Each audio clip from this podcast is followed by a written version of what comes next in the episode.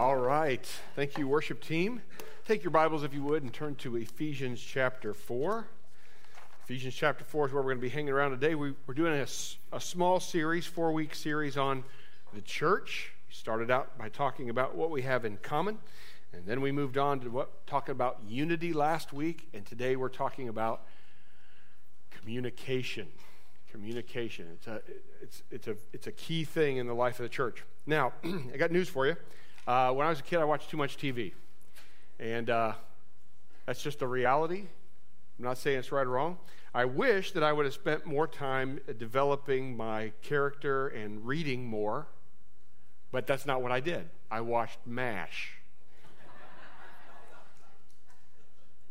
St. Elsewhere. Basically, any police show I could find. And uh, so, uh, you could have a pastor that would draw sermon illustrations from his childhood of, of adventure and learning, but with me, you get uh, illustrations about TV commercials that I remember. Do you feel blessed?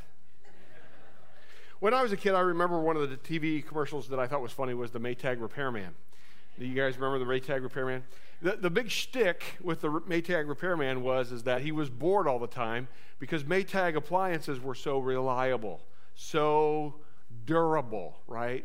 So good, high quality, that basically what you had was a guy sitting in a warehouse next to a phone that never rang because these things never break down, right? Now we know better, but that was the, that was the little uh, TV commercial that was trying to get you to buy Maytag equipment. I remember one commercial was uh, about this Maytag repairman going to the doctor saying, I'm so lonely.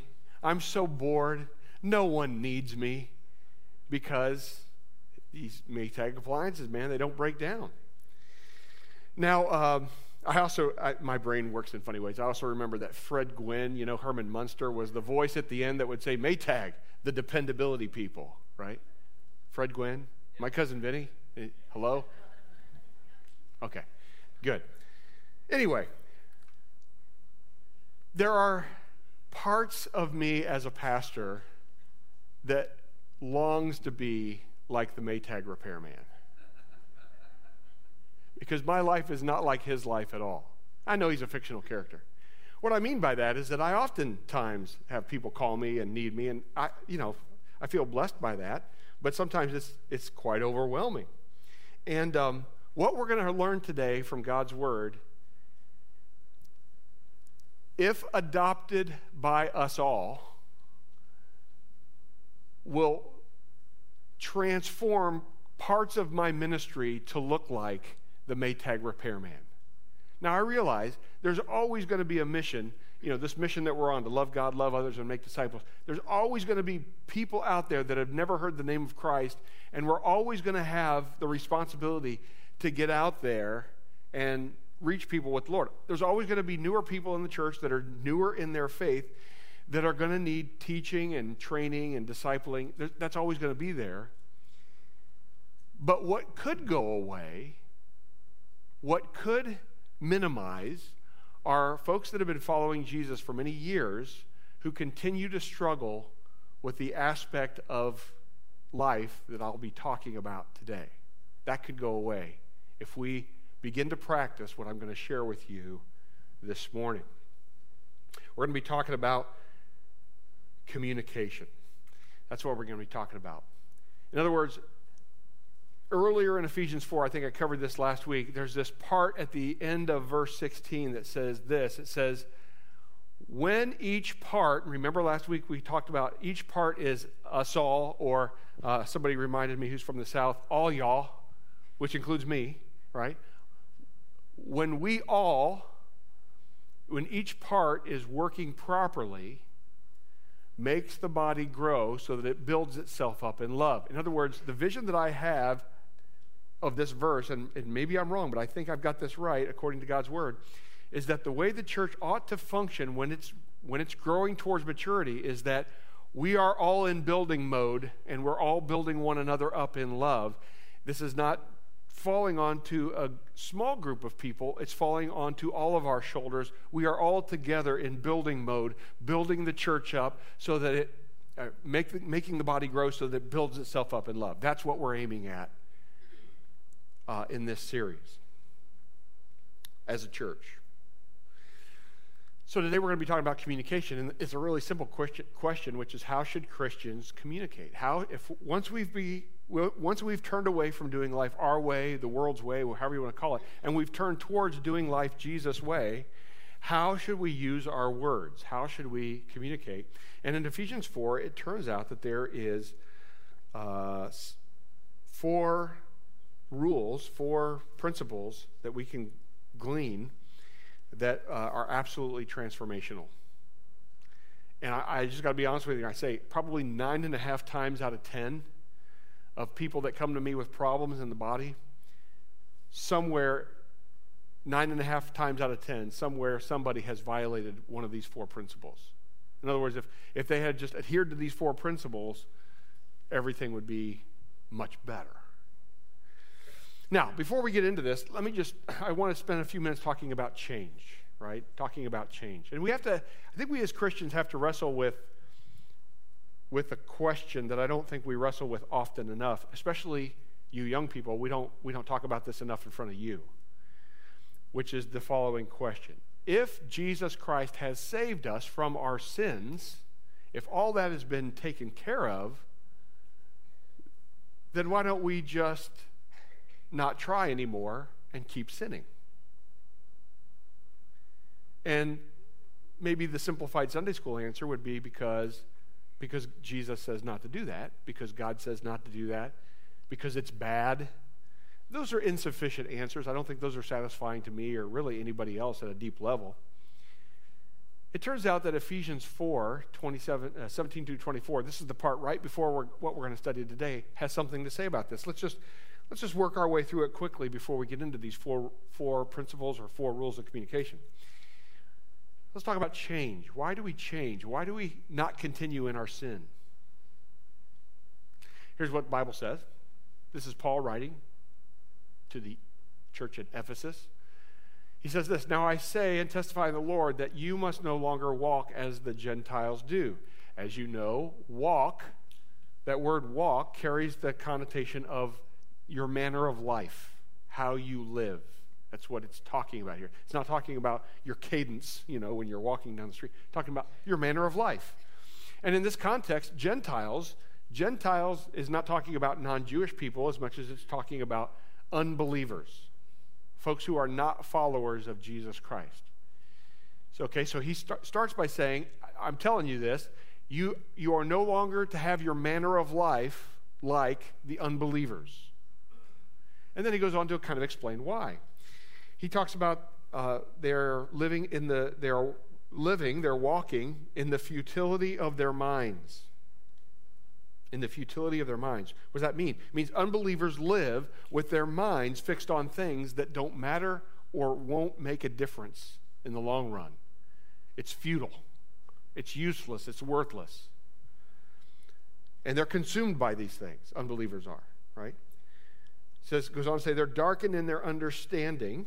Right? They don't have a full understanding of life. Why? Because they don't have a biblical worldview. Folks, try to hang with me here for just a quick second. If I were to stop right now and adopt a, a what I would consider to be a secular or humanistic worldview, oh, the worldview that says that we're all just a cosmic accident, the result of amino acids coming together and forming proteins that then gave birth to single cell organisms that then evolved into who we are today, then I can't make an argument as to why we would do good. I, I can't make an argument. The whole justice system of the United States to me would seem to be arbitrary and meaningless if we're all just a cosmic accident. And I think that society, left in that way of thinking, is trending in that direction towards meaninglessness. But if we understand, because there is good evidence to support that there is a God that He created everything, that He created us in His human beings in His image and His likeness, and that this, this life is filled with meaning and purpose, then we ought to listen to what He has to say about how we conduct ourselves here, because an all loving, all knowing God would tell us things that are both pleasing to Him as, his, as our designer and healthy and good for us as we live this life. But he's saying their understanding of life is darkened. They are alien, alienated from the life of God because the ignorance that is in them due to their hardness of heart. Okay, there's the life of God, the life that God has for us, to them is a foreign concept. They're operating in ignorance, meaning they do not know. They're operating in hardness of heart, meaning that they're stubborn in their desire to do things their way they would, ratherly stu- they would rather stubbornly dig their heels into the secular worldview and say, There is no God, there is no meaning to this life. I'm going to do what I want when I want with whom I want because I am in control. They're stubbornly, di- stubbornly digging their heels into that worldview when there is good data, lots of it, by the way, to suggest that that's not the way that life works at all. They're, it's due to their hardness of heart. Goes on to say they've become callous. You know what that means? Hardened, right? They, they've become calloused and given themselves up to sensuality, greedy to practice every kind of impurity. Uh, science is, t- you know, talking about giving themselves up to sensuality. Science is telling us that um, when we seek pleasure as human beings, we get a hit of, and we satisfy that pleasure, we get a hit of what's called dopamine, right? And there's folks that are out there that are just seeking that dopamine hit time after time after time to the point that if they overload themselves with sensuality, sensual experiences, they end up overloading their system with dopamine so that doing the mundane things of life that are necessary for our growth, like, you know, reading a book or having carrying a conversation with someone who is meaningful to you become so boring and so disproportionately unpleasurable that they avoid it. So there's real, there's real detriments to giving yourself over to sensuality. And then it says, greedy to practice every kind of impurity. There's this innate human desire that as we dwell in our in this sinful world, there's this, this desire that we have to, to go after that which is taboo, that which is forbidden that has an allure to us in our sick, sinful human thinking. And if you don't see that, if you don't get that, uh, then you know you can very easily fall for the deception, fall for the trick, and give into it. And then he goes on to say, but that is not the way that you learn Christ. Christ did not operate his life that way as our example.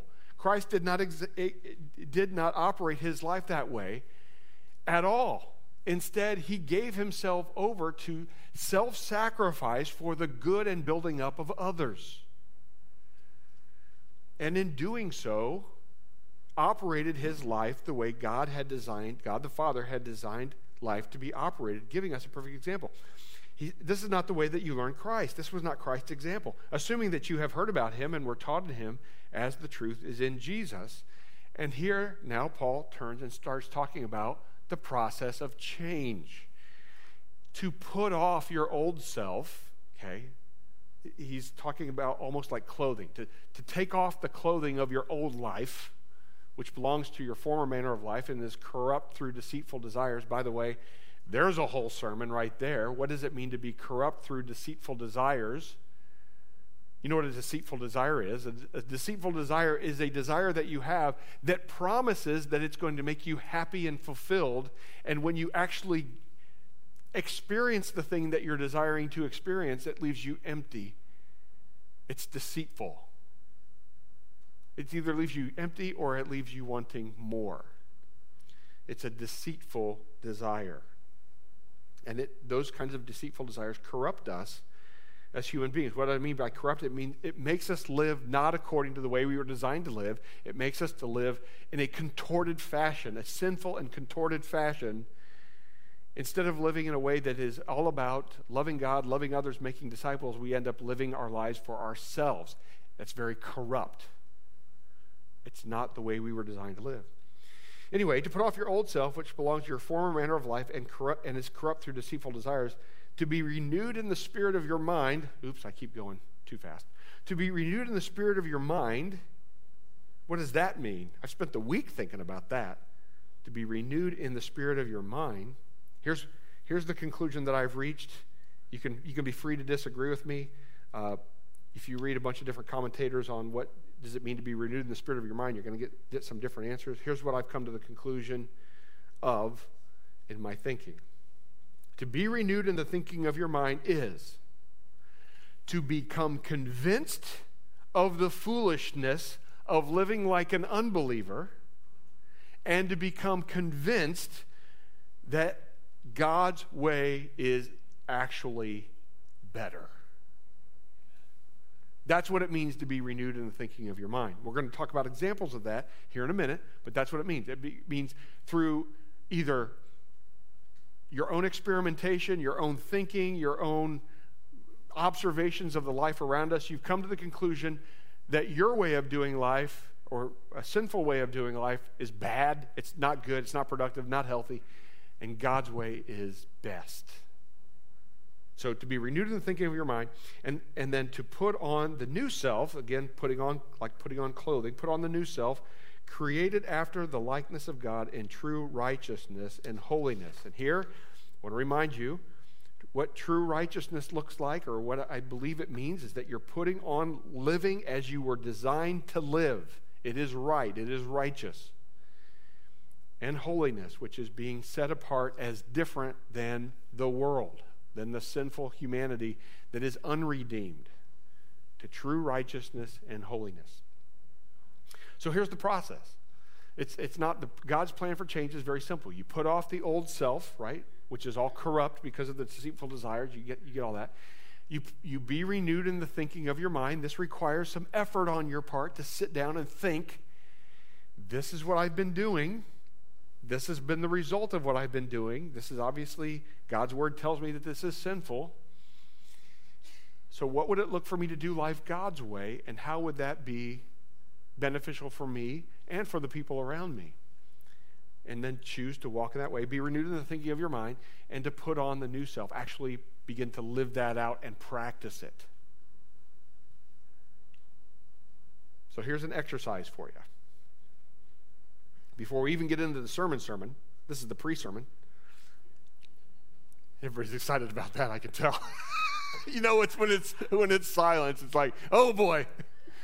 12:15, here we come. No, I'm just that's not going to happen. Here's an exercise for you to try this week. I don't think there's anything more useful to the Christian than a Bible, a pen, a piece of paper, and a cup of coffee or tea or whatever your beverage of choice is. Water is fine. Take a piece of paper, write down the biggest sin problem that you have in your life, and ask yourself the question what is this sin promising me, and what am I really getting from it? And further write down what has God said about what I'm doing, and what are the benefits of doing it His way. That'll mess with your mind, I promise you. In a good way. It'll mess with your mind in a good way.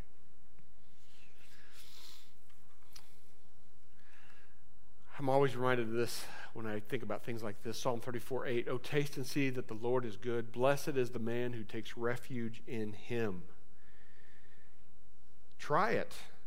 Try doing it God's way. Okay, with all that being said, let's talk about communication. This is Ephesians 4 25 to 32 let's talk about communications. Because now Paul is going to turn, there's a therefore there, which means that Paul is going to take what he's just talked about, which is what we just talked about, and he's going to then apply it. And he's going to apply it in five different circumstances. Four of those have to do with communication. So let's talk about it. Uh, the four rules of communication and what this called, you can call it principles, rules, whatever you want to call it. But again, if you learn these four things and you implement them into your life, I think you're going to be shocked at how well things are going to go and how, how uh, beneficial this is going to be to the unity of this body. Number one is to be honest. No surprise there. Look at verse 25. Therefore, having put away falsehood, let each one of you speak the truth with his neighbor, for we are members one of another. In each one of these four principles or four rules of communication, you're going to see a pattern emerge. Pattern is you're going to see the put off part, you're going to see the put on part, and you're going to be, see the be renewed in the thinking of your mind part. In all four of these, you're going to see that. So ask yourself the question what is the put off part? The put off part is, therefore, having put away falsehood. So stop telling lies. Stop using your words to represent things that aren't true. That's the put off part. What's the put on part? Let each one of you speak the truth with his neighbor.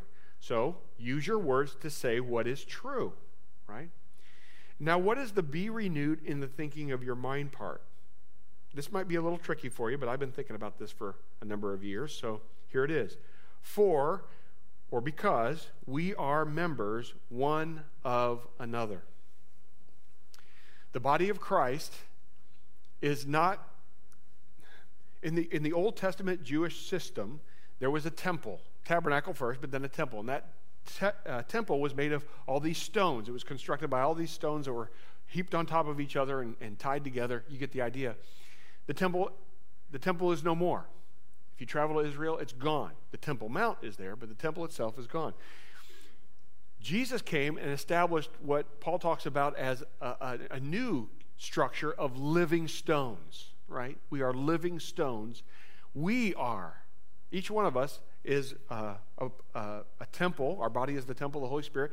God, the Holy Spirit, has taken up uh, residence in us, and we are together the living stones that make up this new structure.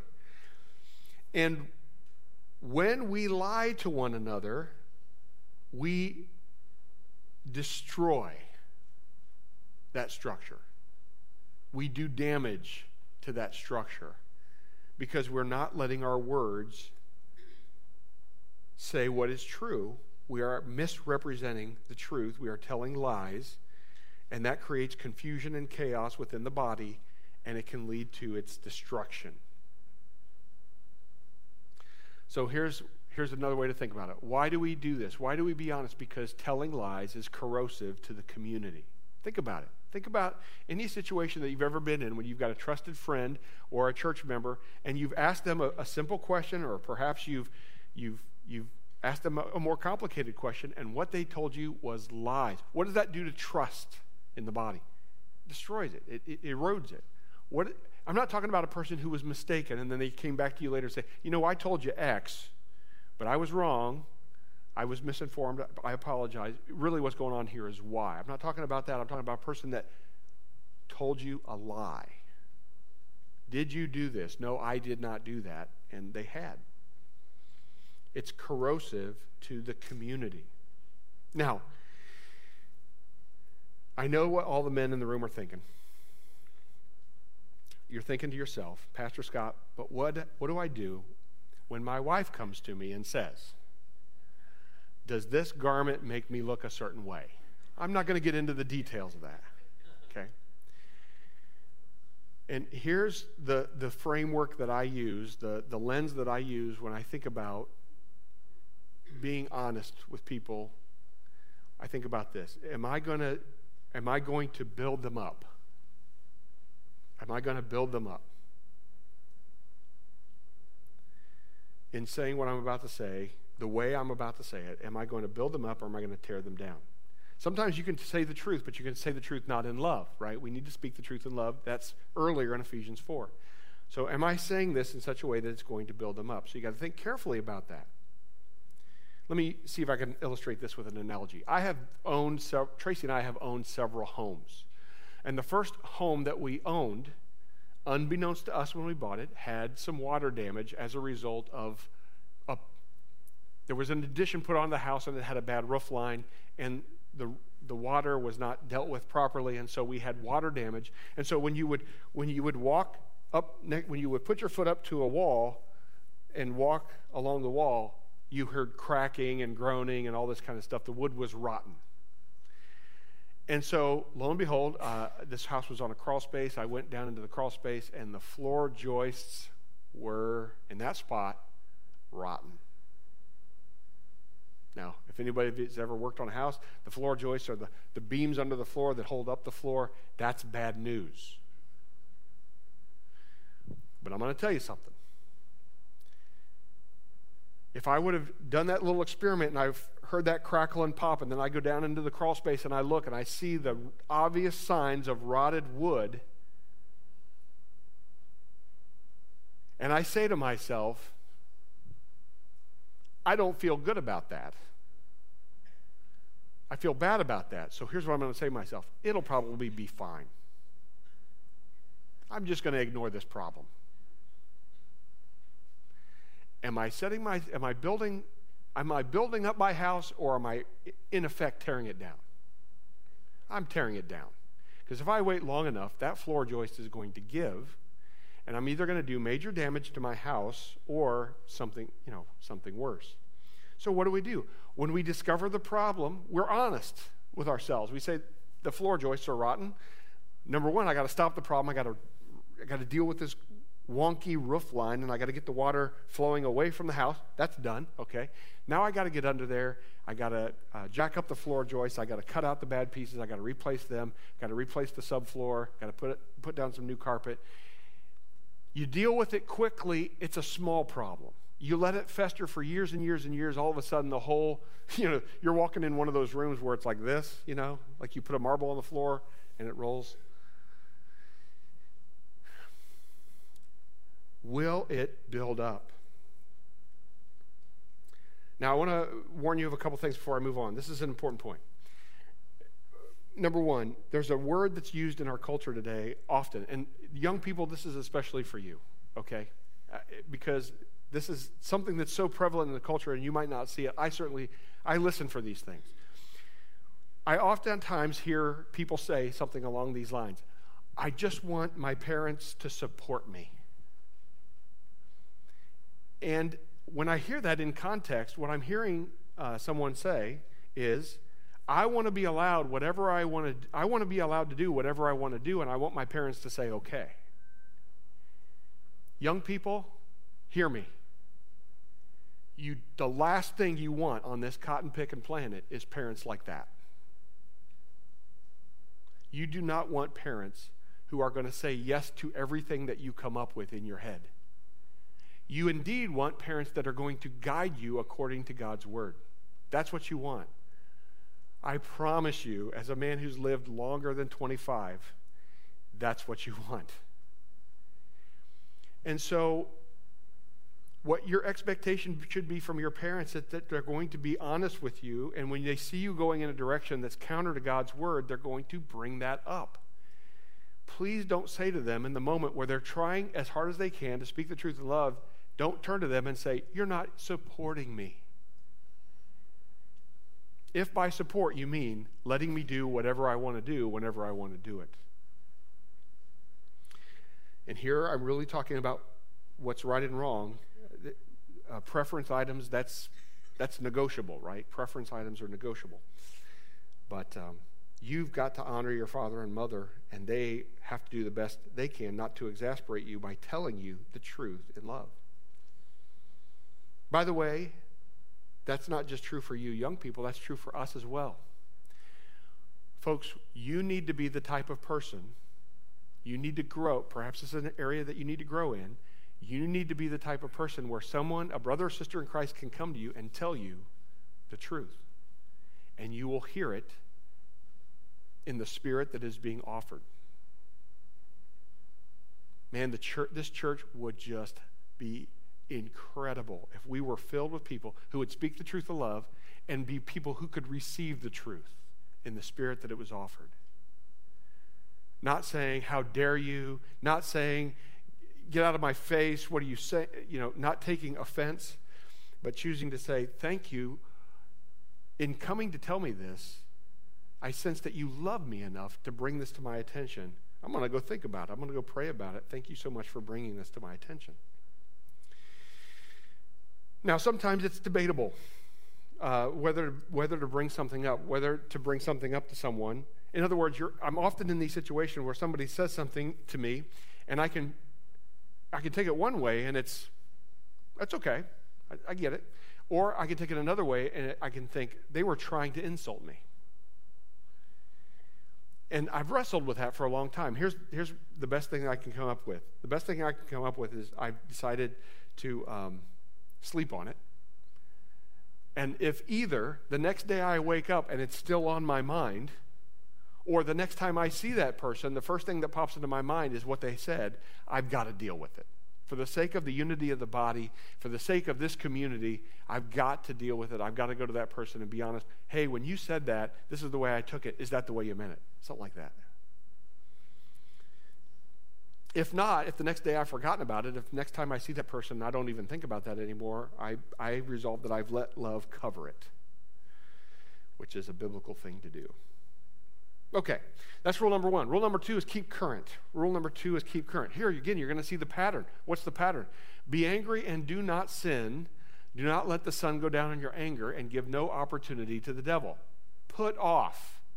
Be angry and do not sin. It is possible for you to be angry, remember my definition of anger anger is energy to solve problems. That's all it is. You can be righteously angry or you can be unrighteously angry, meaning you can take anger and act on it sinfully, or you can take anger and act on it constructively, as Jesus did when he fashioned a whip out of cords and drove the money changers out of the temple. He was acting constructively. It may not have been politically correct but it was constructive.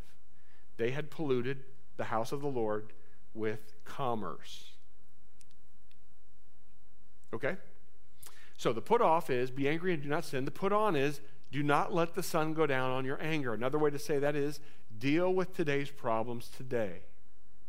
Now I realize that I just said in the last point, I sleep on it sometimes. And there I was talking about something that's debatable, right?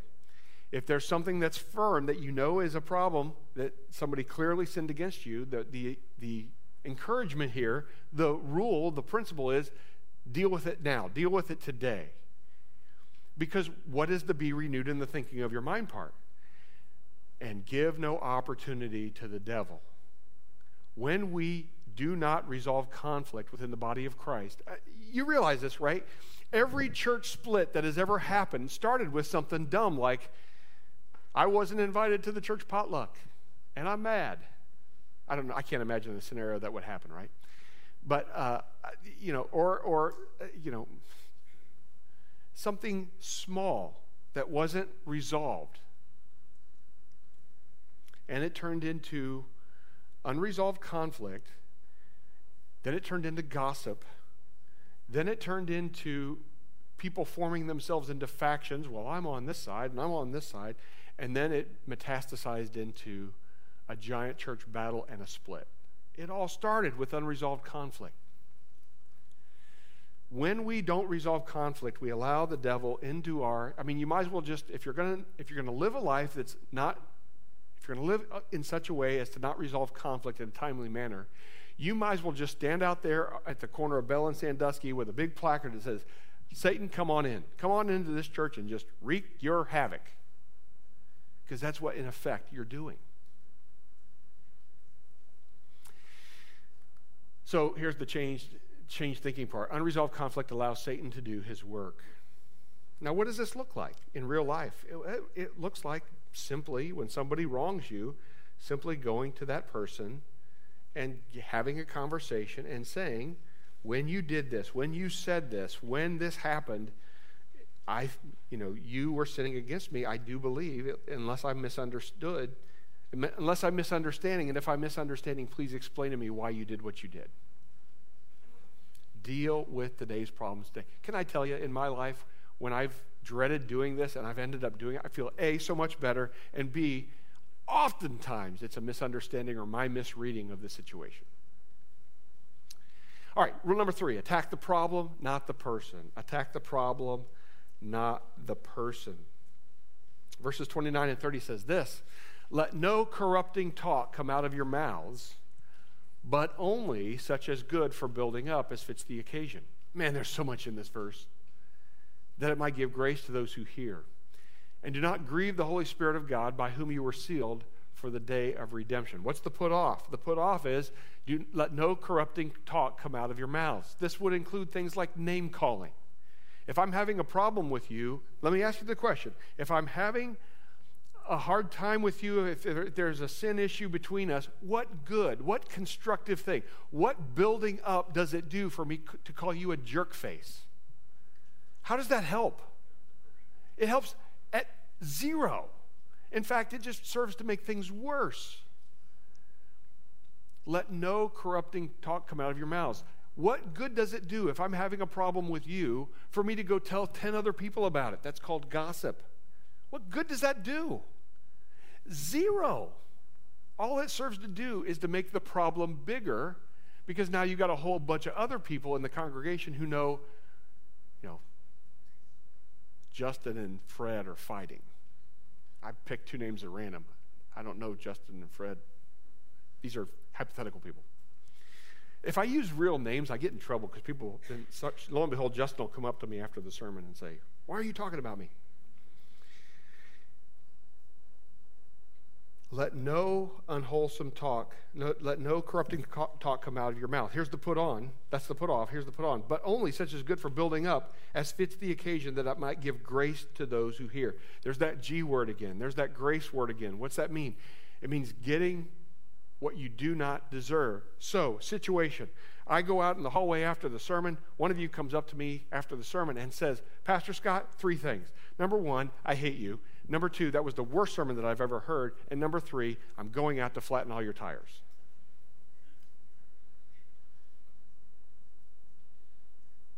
Now, what is my response going to be?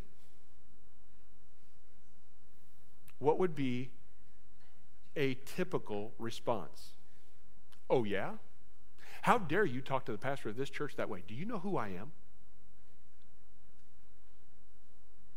I'll bet you in the next few minutes, I'll be able to round up all 12 elders and we will instantly excommunicate you from this church from what, for what you just said. You heathen scum. Now, is there any grace in there? Did I give that person anything more than what they deserved? There's no grace. How about this? Somebody comes up to me, they say those three things, and I say, Huh, I have no idea why you feel that way. I'm curious to know. Why don't we go into my office and have a conversation about this? Because I certainly am troubled that you think this way about me. I certainly intend nothing ill toward you. They gave me hatred and name calling and whatever, and I've given them back grace. I'm using my words to try to build up the relationship, to try to resolve the conflict, to try to be honest. You know, I'm, in, in saying anything, I'm not glossing over anything. Let's be honest. In saying what I'm saying, I'm not trying to delay. I'm trying to deal with it quickly. That's keep current. And I'm trying to give them grace. I'm trying to attack the problem. I don't even know what the problem is at this point. Maybe the problem is it's the worst sermon you've ever heard. I don't know. Whatever the problem is, I, I, we need to find that out, and then we need to deal with it together. That's the put on. And then what is the be renewed in the thinking of your mind part? Here it is, verse 30. Do not grieve the Holy Spirit of God, by whom you were sealed for the day of redemption. Have you any idea what God thinks? This verse gives us a good clue of what God thinks of his image bearers. That's us who have also been redeemed by the blood of his Son, that's all Christians, using our words to tear others down. I tell you what, I can tell you how God feels about that grief. God is grieved when we use our words that way towards one another.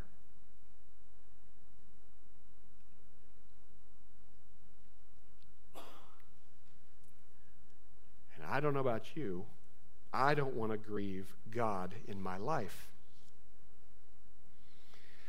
So, this is the way I phrased it. Maybe this is too contemporary, I don't know. God is grieved when someone he has saved talks trash. Now, this is really hitting me hard because basketball season is about to start. And I don't always have a good relationship with the calls that officials make against my daughter. Anyway, you get the idea. That's kind of silly, but you get the idea. God, this is dead serious stuff, guys. Let no corrupting talk come out of your mouths, but only such as good for building up as fits the occasion. That, that as fits the occasion is a big deal. Do you bring do you do you attack the problem in a group where there's like 13 people hanging around and you've got a serious beef with someone? Do you is that the occasion? No, that's probably not the occasion. You probably need to say, "Hey, let's go talk." That's a better occasion, right? As fits the occasion. All right. Last one. Act, don't react. Act, don't react. Look at verses 31 and 32. Act, don't react. Here it is. Let all bitterness and wrath and anger and clamor and slander be put away from you, along with all malice. That is the put off. Bitterness, which is smoldering anger. Wrath, which is like emotionally out of control vengeance, right? Anger, we've talked about that, but here in the context, we're getting that this is the unrighteous anger that we talked about earlier. Clamor, loud and boisterous speech and activity. Slander, talking uh, you know, sp- spreading lies, speaking lies against someone that aren't, you know, things that aren't true or things that need to be hidden, along with all malice. Malice is desiring that someone fall upon bad circumstances or desiring ill for another person. That is to be put away from you as a, as a follower of Jesus Christ. That usually erupts in the form of an emotional response to something you don't like. So you don't like something and you erupt in, uh, in action, it becomes a reflex, right? If, you, if you're not practicing self control, it becomes a reflex. And you, so if somebody hollers at you, you give them back double with twice as ludicrous speech that they gave you? What's the put on? Be kind to one another, tender hearted, forgiving one another. This is the product of someone who has been forgiven of all their sins, acting in self control to respond in such a way as when someone has responded or sinned against you, you're going to respond to them in such a way that's under control and constructive. In other words, you're building up. This is not always the easiest thing to do, but this is what we're called on to do. And why? What is the be renewed in the thinking of your mind part? Here it is it's the last phrase. As God in Christ forgave you. When someone comes at you, accusing you of things that you did not do, telling you things that are not true about you, or, or name calling you and telling you some horrible thing about yourself in an attempt to tear you down and to make you feel like a piece of trash on the ground, you have got to constantly remember that the biggest problem that you've ever had in your life, which is you're standing before God and the sin that separates you, has been completely for, been forgiven by Jesus Christ and Him alone. That problem is solved. Your destination is secure. You're going to go to heaven when you die.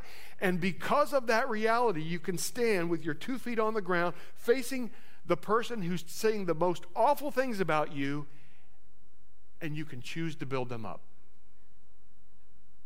which is one of the most powerful testimonies that Christians can have on this earth. When someone is just trying to shred the living daylights out of you, you can just stand there and look at them and say, I love you.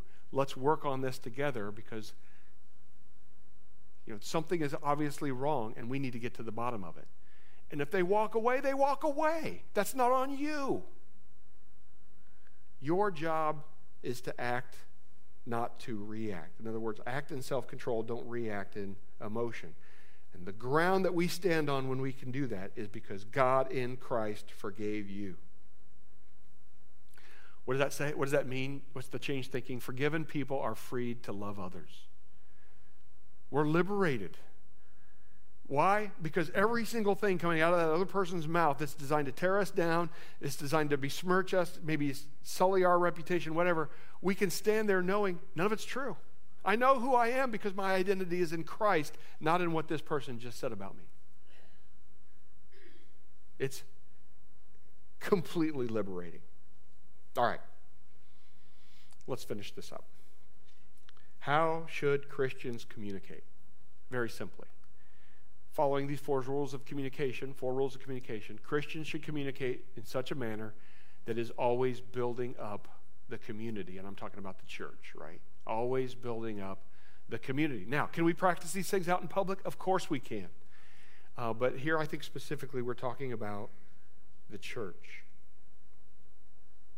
Of course we can, and of course we should, I, I guess I should say, but, but these things need to be practiced in the church. And what a wonderful thing that God has given us, the church, to, to practice these things in.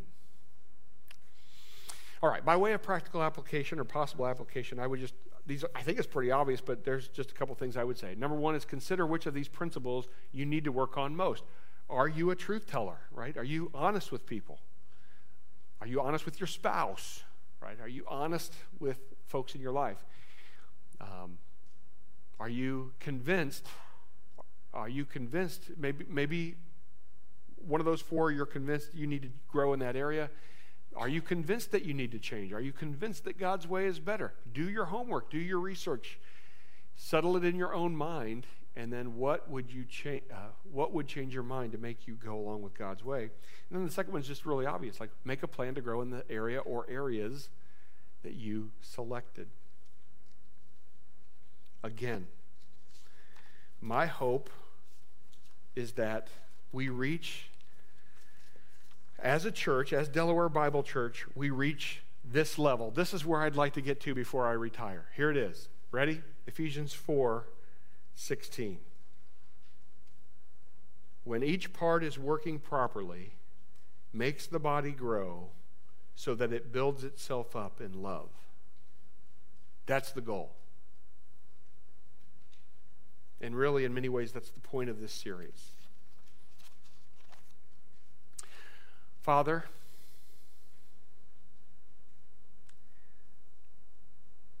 it's incredible to me,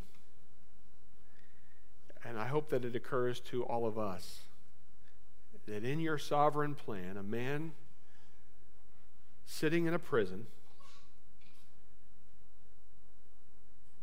thousands of years ago, took up a pen and on parchment wrote the words that we studied this morning, and that those words were preserved for us today, and that they are so edifying, so helpful, so clarifying to us that we can't be helped but to understand that these words are the very words of you that you have given us everything that we need for life and godliness. You have given us the Holy Spirit in our lives to think about these things and to convict us that, yes, these things are so. Are they countercultural to where we're at today? Father, they are. Are they things that are so lofty we can't hope to gain any mastery over them. No, Father, these are things that you've given us that are very achievable, things that we can work on practically, that will help us and that will sow unity and draw us tighter together in this body. So, Father, we thank you for who you are, your awesome power to give us this word and del- deliver it to us in the Bible and to illuminate our minds to be able to see what they say and to be able to put them into practice. Now, Father, as we go out and we, in fits and starts, begin to apply these things in our lives, please bless our efforts and show us uh, as we practice these things an increase in love and unity within this body as an example to each other and to the unbelieving world for your glory and the perpetuation of the gospel of your Son, Jesus Christ, in whose name we pray. Amen.